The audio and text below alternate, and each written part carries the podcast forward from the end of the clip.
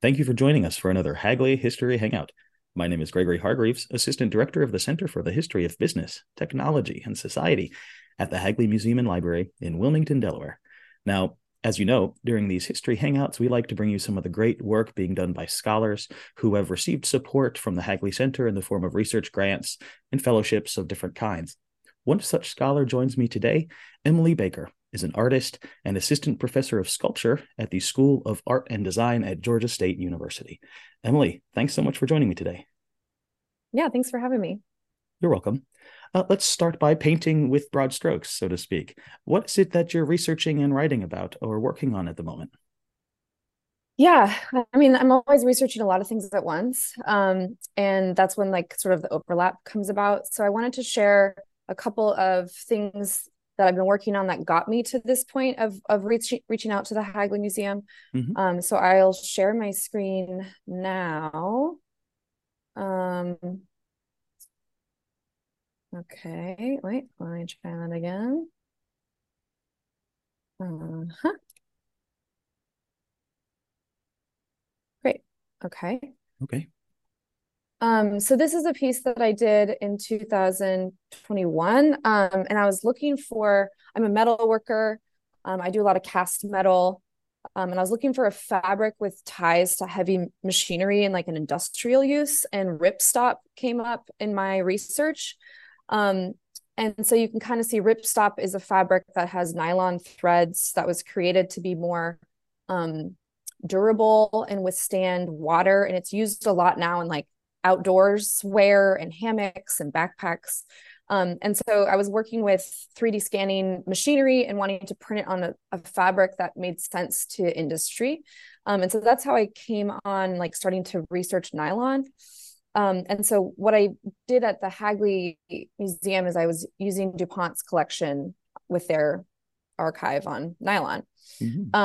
And before I went there, I collaborated with a friend of mine at um, All Lifts in Albany, New York, and they were using um, nylon webbing uh, to make custom slings for he- like lifting heavy equipment.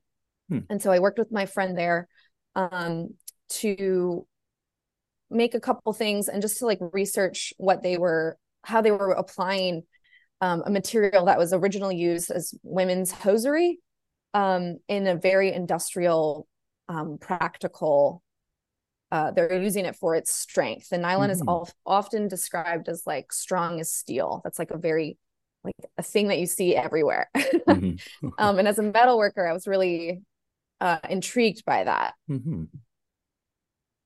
um, and so then i did a couple of other castings where i'm i'm wrapping industrial things in nylon and then casting them from mm. that and so this hoist hook here, you can see sort of the grid. There's a toe at the bottom of this uh, cast iron hoist hook. Um, and the toe is from the seam within the nylons. so I'm trying to merge um, and blur the lines between women's fashion and hosiery and industrial applications of mm. that.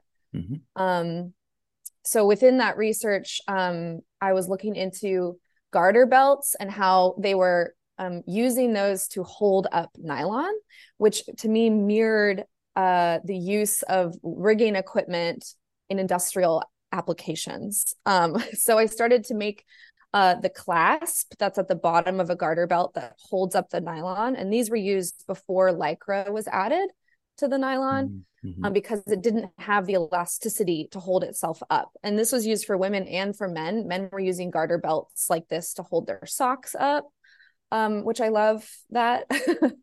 um, and so I, I blew them mm-hmm. up. I made it much bigger. I 3D printed a larger version again to blur the lines between what what object is used in rigging, um, like hooks and oblong shapes, and then also like inserting a version of the garter belt clasp to look similar to the other hardware and equipment.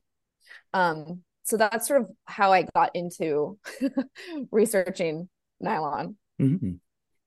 And it seems like a, a thread, forgive the pun, uh, through your, uh, through your work is um, reading these objects for their multiple meanings, both mm-hmm. in terms of their uh, uses for in intimate settings close to the body as well as mm-hmm. industrial settings, um, especially for production. Could you perhaps unpack that a little bit for us?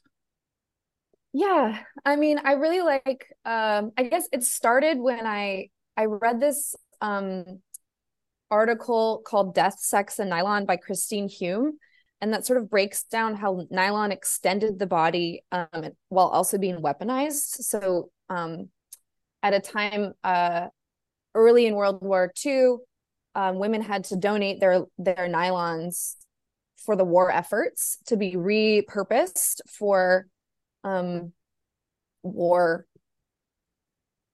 supplies, materials. Mm-hmm. Um, and so I think also being a woman in a male dominated field, um, I exist in this space that not all people can understand um, or have experienced. And so for me, I like to find the material that's the common thread between these two worlds, be that mm. uh, what is traditionally feminine versus traditionally masculine. And I like having my sculptures um, be something that is a common ground, you know, so I can exist in this male dominated field while also talking about the origins of this material, which was actually produced so that we weren't as dependent on Japan for silk uh, for fashion. Uh, and that, and now it's being used in, I mean, so many other, I'm sure medical usage and so many other applications of the material. But I really liked learning about the origin. Uh, and I think it, to me, it feels like it highlights the strength of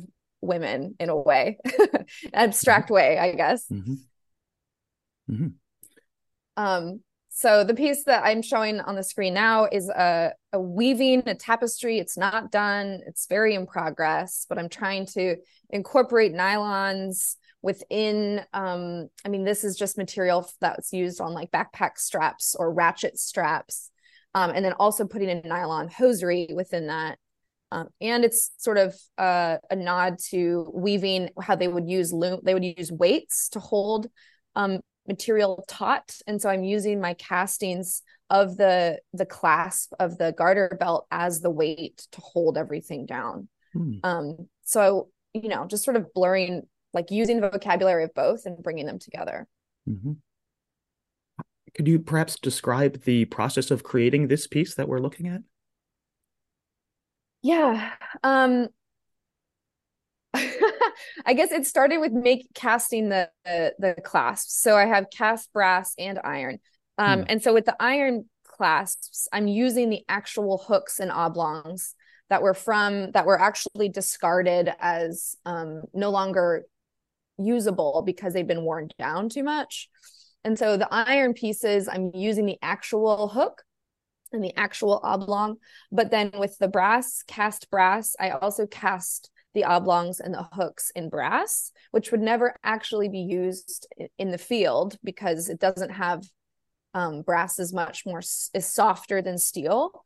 Um, and but then I also have the brass um, clasps the larger clasps at the bottom of this piece to weigh it down. And so I guess I'm wanting people maybe who don't know either world to sort of be confused or assume that the the garter belt clasps are actually used in industrial applications when they are not mm-hmm. not yet so so i mean and i'm not i'm a sculptor and i usually use metal so this is sort of my first entry into um, using textiles and i my body has been failing. I was also a competitive gymnast and so i wanted to maybe do some work that i can sit down and do but then mm-hmm. i ended up making a giant tapestry that i had to stand to work on so baby steps. Well what is it that put hagley on your radar? Um gosh. I think um I stumbled upon a steel mill in upstate New York, and I have a lot of archives from them. And I was trying to figure out the best place to house these archives. And um, a friend of mine, Jenny Sorkin, recommended I reach out to Hagley and just see what's there um, and how I can work with the archives that you have, but also I have my own archive. So the first time I applied, I I was like, I kind of applied with like a BYOA like can i bring my own archives and they were like no and i was like that makes sense so then I, I then i started researching like what was in the collection Um, and so it just was already in my radar previously. So when I started researching more about nylon, um, like that was a, a no brainer to go to look into. Mm. Well, it's really curious. pardon me, curious to me as a historian that uh, you you as an artist are collecting archival materials. Uh, what do archival materials mean to you as an artist, and how do you use them um, for your work? Yeah, yeah. Um, I mean, I feel like for me, I've watched a lot of crime dramas growing up. And, mm-hmm. so part of me feels like I I approach research as a detective. So I I'm looking at all the archives and I know like the answer is here somewhere. and I don't really know what the question is. Uh often I'm just like mining, you know? And so my time at Hagley, I just spent photographing stuff because you never know like is this the thing you know that's going to mm-hmm. unlock something mm-hmm. so um like i have on the screen here this was um an advertisement for nylon in dupont magazine um, in 1943 and they're wanting to change the perception of what nylon is and can do and because i think a lot of people perceive nylon as just for hosiery and fashion and so this magazine is showing and i think it's also probably maybe my hypothesis it was to show the women that like their sacrifice of not wearing nylons is indeed uh th- like look this is what you're doing. You're mm-hmm. helping them have tires and parachutes and hammocks. Um and also um its its use is contributing to the health and safety of personnel because it withstands a humid climate. So um i guess using archives it helps direct me with my choices that I'm making as an artist. So why am I using this color and not this color? Why am I using this material and not this material? Um, and so I, I describe it a lot to my students as like um, having your having an understanding of material is like the thesis statement of, of your essay. Mm. So then when you start writing, as you continue writing your essay and you start going a little off track, you can go back to that thesis statement and be like, what is it that I was trying to say or talk about or or pose this question. And then that sort of re recenters me back to the thing i kind of wanted to talk about. Mm-hmm. um, so for me looking at at archives helps with that. Um, they were also coding explosive uh, wires were insulated with nylon. And so it just adds another layer of confirming like what it is i want to say or helping me figure that out. Mm-hmm. Oh, that's fascinating. I really love that, especially your analogy to the detective story and the and the thrill of yeah. the thrill of discovering the smoking. There's gun. a thrill for sure. Mm-hmm. It there's uh yeah, definitely. Um, I so I wanted to also talk about like these two things that I have up on the screen: the nylon hosiery study of the consumer, and also a psychological study of the consumer. Mm. These, when I was looking through the archives, these were like the gold that I found. And I first found the study of the consumer, and only a couple days ago, um, when I was talking to my dad about it, he found this psychological study, and the study of the consumer. Um, when I first, I mean, it's not dated which is a bummer.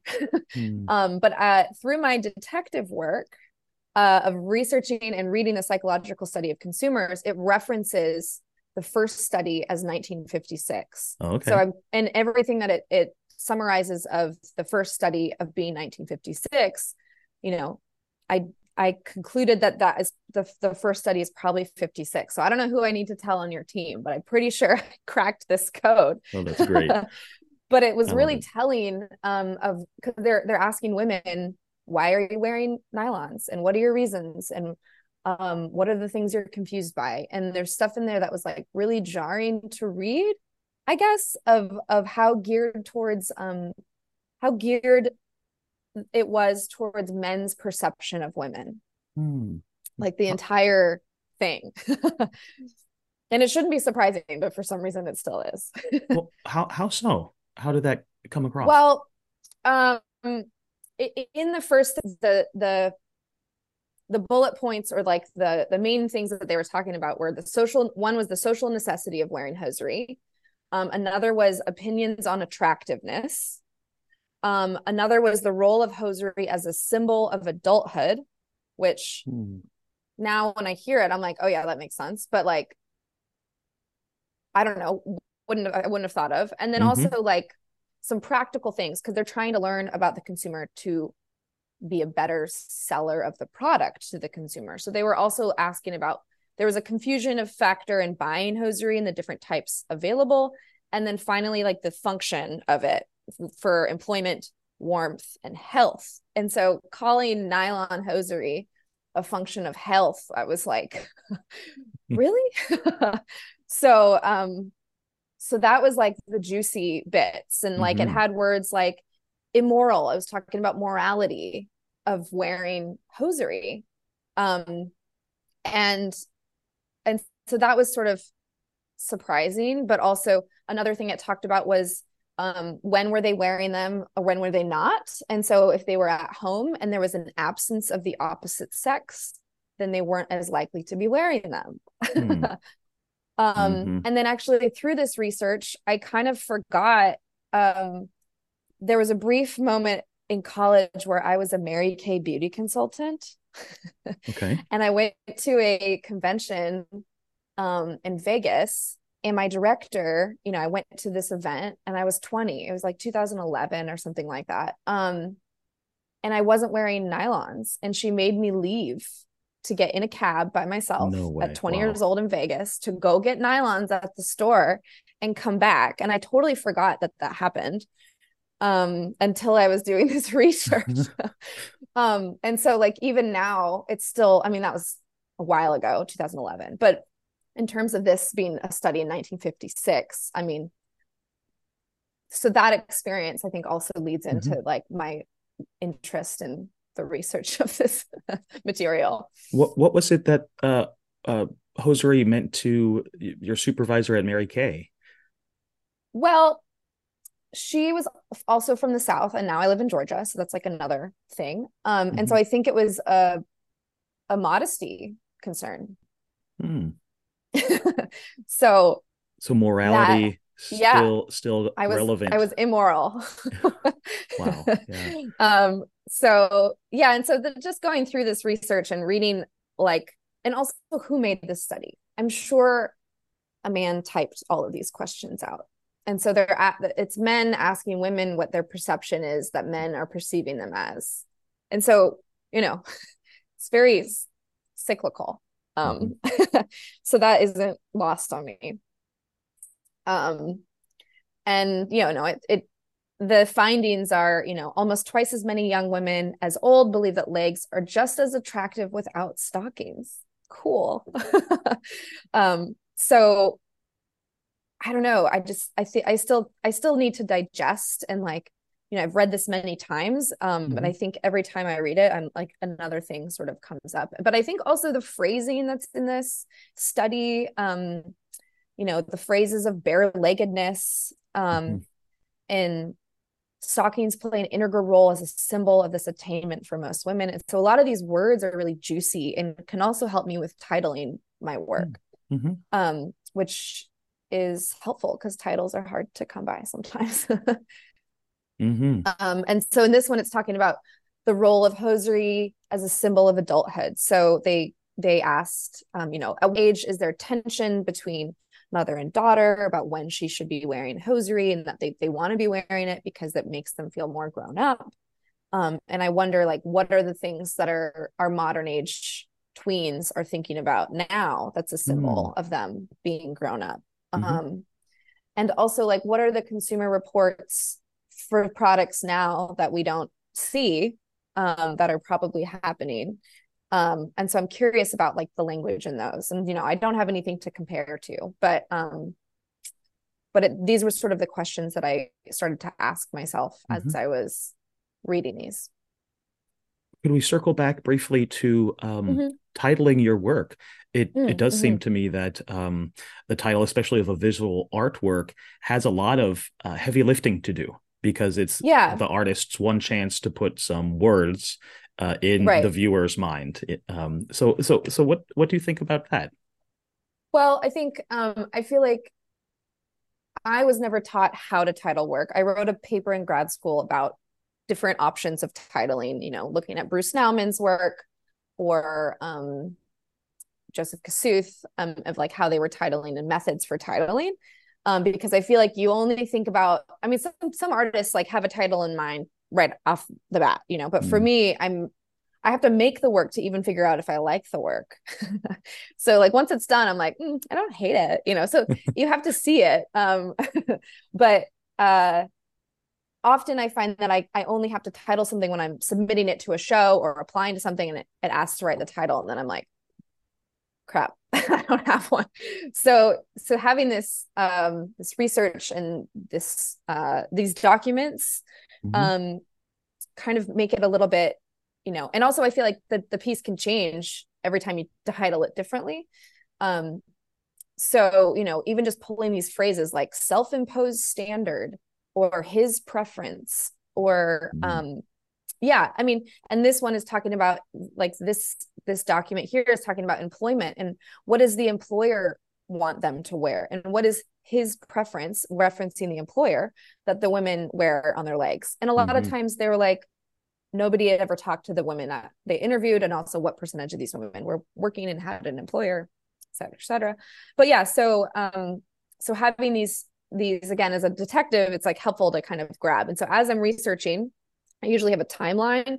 So every time i find another fact i put it on so i can actually mm. understand the broad the bigger picture because like again i'm a visual person i need to see it um bless you but I also uh, as I'm as I'm researching, I have a, a list on the right of words that either are reoccurring or phrases or terminology. Um, and so it's helpful to have sort of a word bank to choose from. So I'm not just having to guess like or make something up on the spot. Mm-hmm. yeah.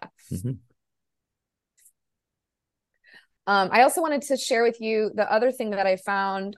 I was looking at a lot of advertisements, looking through the the archive, um, and I I saw so many, and um, and so that's the thing, you know, I'm just taking photos of the archive and trying to synthesize what it is that I'm seeing. And so one thing that I noticed was from an advertisement in July 1963, and so they would have this sort of typed. Um, this is from their public relations that then they would send out to a lot of news outlets like all mm-hmm. over the country. Um, mm-hmm. Um, but this one in particular references um, women's fat or girls' fashion being borrowed from the boys. And so their whole mm-hmm. month of July was girls are giving a nod to the boys wear look in feminine versions. And and I think I wouldn't have noticed that if it didn't um, come up a few other times. Mm.